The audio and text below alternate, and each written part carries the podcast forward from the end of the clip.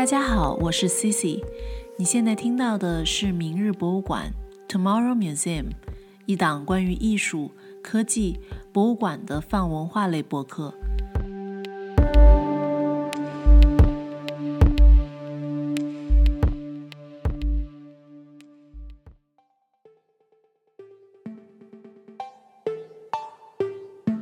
大家好，我是 Cici，这里是周一不闭馆。由明日博物馆推出的一档每月更新的艺术资讯类节目，每月的第一个周一更新。在这个节目中，我将为大家推荐这个月值得关注的一些展览和艺术类资讯。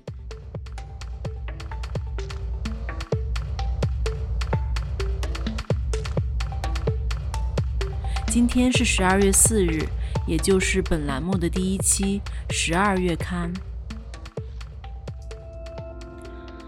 一般来说，画廊的展览周期都是在一个月到两个月之间，而博物馆和美术馆的展期会长一些，大概在三个月到半年之间，甚至会更长。所以我觉得每月更新一次展讯还是比较合适的，可以去追一些即将要结束的展览，也可以计划去看一些新的展览。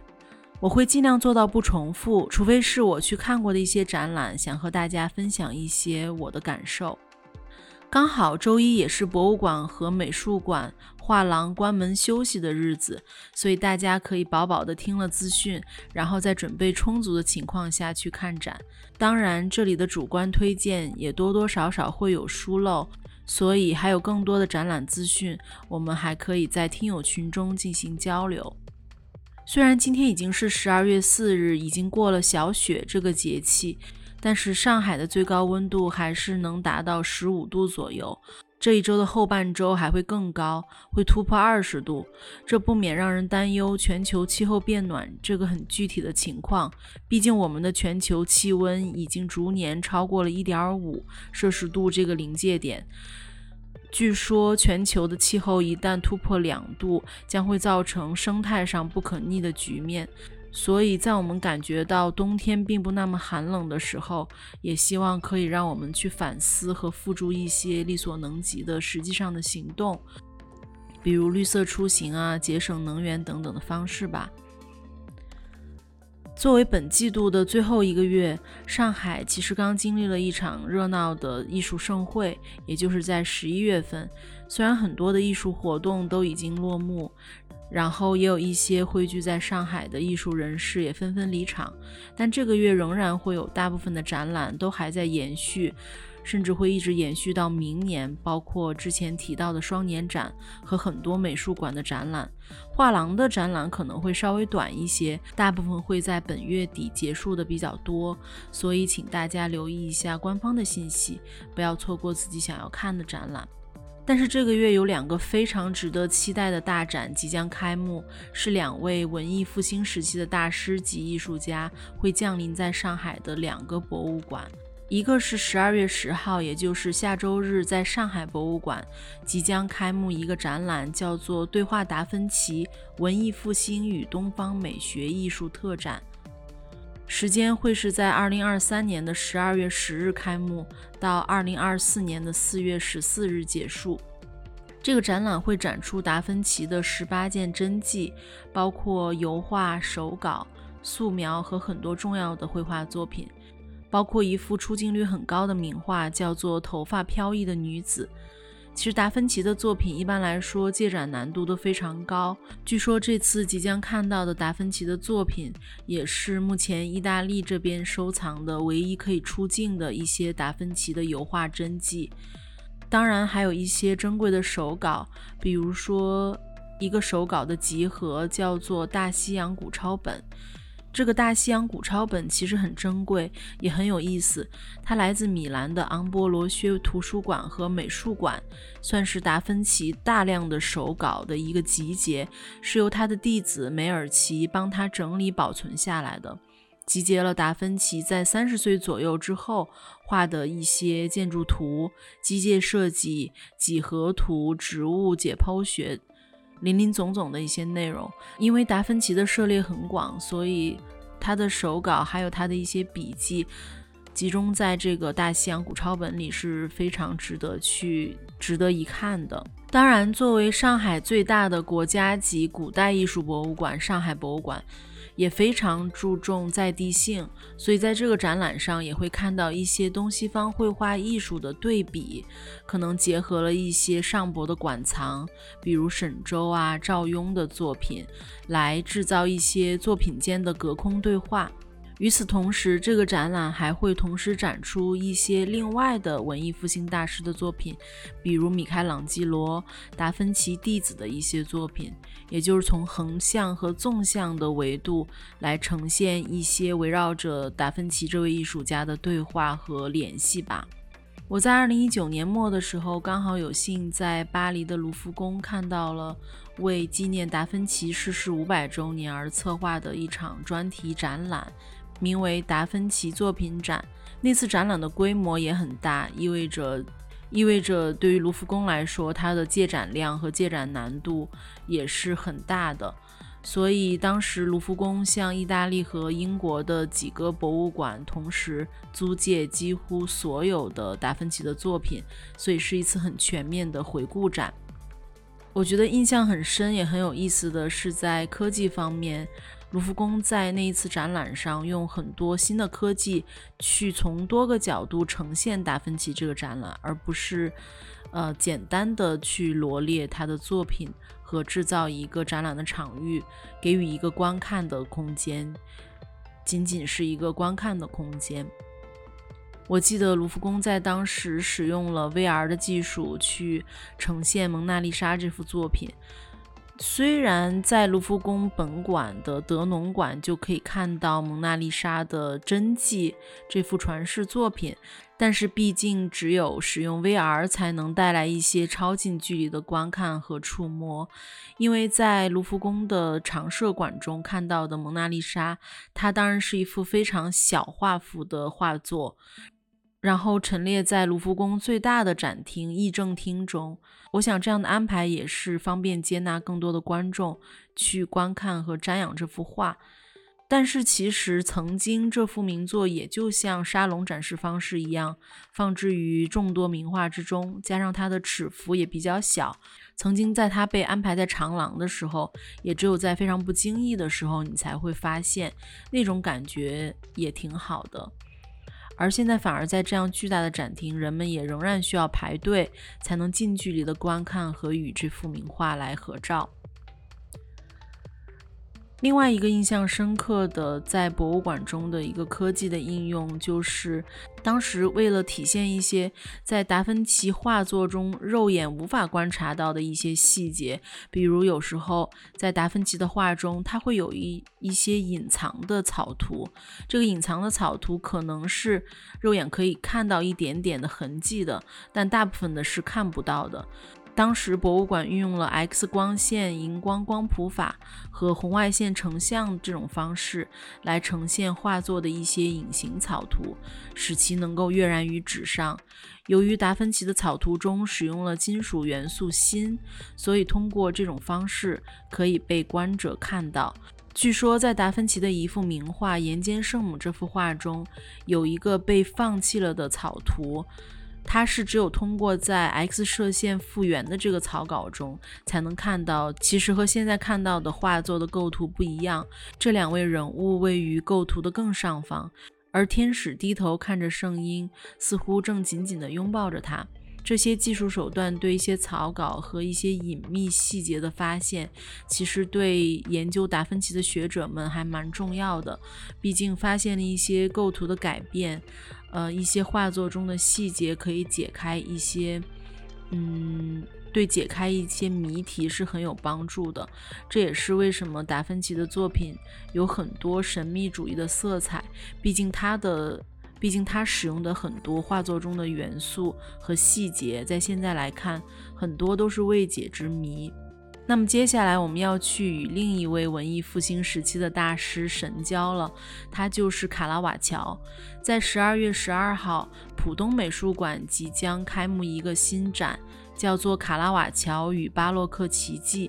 卡拉瓦乔是一位文艺复兴时期的艺术家，他所推崇的自然主义兼具对真实世界的精确观察，也包含很多戏剧化的明暗效果。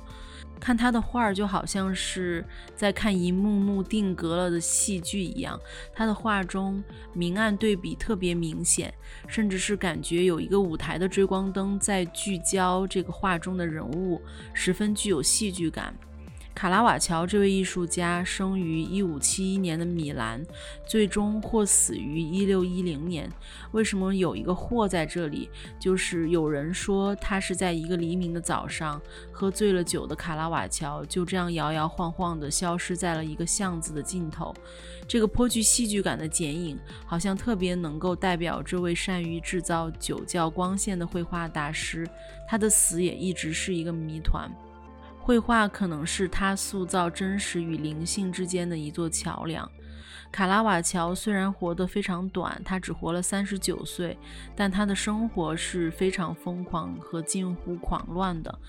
因为他屡屡与他人发生争执，也经常打架斗殴，所以这导致他声名狼藉。但是这并不影响他天赋的才华。在他去世前的前三年，也就是一六零六年左右，他无意间杀死了一位名叫托马索尼的年轻人。而在此之前，他的很多艺术赞助人，包括美第奇家族的很多很多位艺术赞助人，也是喜欢他作品的收藏家，已经帮他摆平过很多次这种的事件。但是这一次也没有办法了。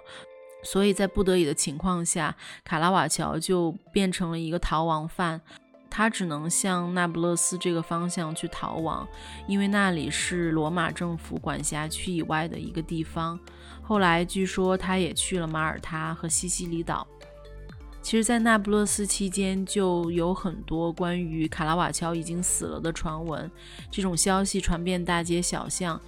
但是有好几次，他其实都还活着，只是面部啊什么地方受了伤。再到后来，也就是一六一零年的夏天，他的死亡的说法更加众说纷纭和莫衷一是。有人说他死于热病，也有人说他只是消失在了一个酒巷里，甚至还有人说在后来的几年还见过他。这个天才危险的一生就是这样与他的天赋与才华一起稍纵即逝，如昙花般短暂的盛开过。可以说他是罪犯，也是圣徒。他最著名的一幅作品之一，莫过于那幅酒神巴库斯。这位酒神迷离的眼神和半裸的身子，端着一杯近乎将要溢出来的酒杯。据说那个酒杯的反光也是非常奇异跟古怪的。在这幅画上，包括一些腐烂的水果，这些画作上的细节都是一些史学家翻过来拿过去需要去研究跟推导的一些一些标志性的元素和一些具有象征意义的故事吧。嗯，那其实酒神是古希腊神话中的人物，而卡拉瓦乔也不可能真实的。见到过这个人物长什么样子，所以说，嗯，卡拉瓦乔是把他具象为了一个年轻的，然后甚至雌雄同体的少年。卡拉瓦乔的另一幅非常有名的作品叫做《圣马太蒙召唤》，是一幅有很多人物的一幅油画。然后这一群人就坐在一个像半地下室一样的空间。这个时候，在右手边的窗户就射入了一道光线，斜插进这一群人之间。这道光线当然也是非常戏剧感的，它就好像是命运之神眨了眨眼睛，这一群人中的一些人的命运就发生了改变。嗯，当然这里说的是这个圣马太的命运，他们似乎他似乎在和上帝进行一个对话，就是说，哎，你在。叫我吗？然后是我吗？大概这幅画的光线和戏剧感已经让观者感觉你似乎能听到这样的声音、这样的对话了。所以，嗯，还是真的很生动。很多的，当然很多的研究者会把这种光线直接叫做酒窖光线，然后它也非常有电影感。那说到这里，已经非常期待这两个展览了。很期待在下周的时候就能够去到现场看这样的展览。嗯，其实说实话，看这样级别的展览和这样级别的艺术家，我们如果能看到几幅真迹，其实就是一件很幸运的事情了。而且作为博物馆的话，他们在借展的时候也应该非常的不容易。所以其实对于这种大师级的艺术家，不必去奢望会看到他的每一幅名作。有时候也许跟随策展的思路和策展的动线去感受一些他创作的故事啊，一些经历上的脉络，或者是纵横的去对比和看一些他同时期的艺术家和不同国家、不同维度的。艺术家之间的对话也是挺有意思的。那最后我就带过一些最近看到的展览吧。有些展览是之前在艺术周的时候去看了它的开幕，但后面嗯已经安排了要去二刷跟三刷这些展览的。之前在西安美术馆可能没有提到一个印象比较深的展览，是一位女性艺术家叫崔洁的展览。这个展览有一种非常小而美的感觉，它就在西安美术馆的一楼展厅，然后同时它应该也是一个免费的展览，就是到了一楼直接可以去看这个展览。嗯，这个展览。进入了之后，就是它墙面上全部贴满了墙纸，然后在这个墙体中间也做了一些像中式园林一样的拱门，所以非常有意思。还有就是在我每次去西安美术馆的时候，我都会去它的负一楼看一看这个叫做制造展厅的地方，因为这个地方常常会展出一些交互装置的作品。然后，比如我之前看到的一个交互的展览，叫做《明日之民》。然后现在它正在展出的交互装置展览叫做《曼舞奇境》。OK，现在我们可以换地方了。如果我们再去外滩，我们可以看到在背号灯正在展出村上隆《花之静物》的展览。这个展览到十二月二十三号就结束了。另外就是强烈推荐在上海当代艺术博物馆 PSA 展出的上海双年展宇宙电影这个展览，值得花上大半天的时间，至少大半天的时间吧，因为它的影像的量也比较多，不得不感叹上海的观众群体真的很认真，也很专业，当然也是真心热爱艺术的，就是在看展的时候就能感觉到，确实感觉艺术可能就是生活的一部分。那说到城中心，比如说安福路和武康路这些经常和 City Walk 一起出现的路名，嗯，其实也有一些深藏在胡同里或者说里弄里的一些画廊。比如说在武康亭就隐藏着一个很美的画廊，它叫做诗语画廊 （Leo Gallery）。现在正在展出的是一对抗力艺术家，嗯。Barbara 和张建军的作品，他们是我认识的朋友，也是我曾经的同事，所以嗯，在这里也推荐他们的展览。如果你去了安福路附近，也可以去一个小巷子里看一间叫做“胶囊上海”的画廊。这个画廊，我觉得它的空间非常的美，也是属于那种小而精的空间，就是你要走进这个里弄去发现这个画廊的所在。当然，也是在安福路上，在胶囊空间的对面，可以看到一个叫做 Bank Gallery 的地方。这个 Bank Gallery 虽然不在里弄里，但是嗯，也是需要进入到一个小区，然后下几层台阶，去看到这样一个半地下室的空间。他们正在展出他们十周年的一个展览，还有两个即将在这周开幕的。和时尚品牌有关系的展览，一个是爱马仕即将在西岸美术馆举办的名为“爱马仕飞马行空奇幻剧场”的展演，时间是十二月九日到十二月十九日。另外一个是 Prada 即将在新美术馆呈现的艺术项目，叫做 Prada Sphere 二，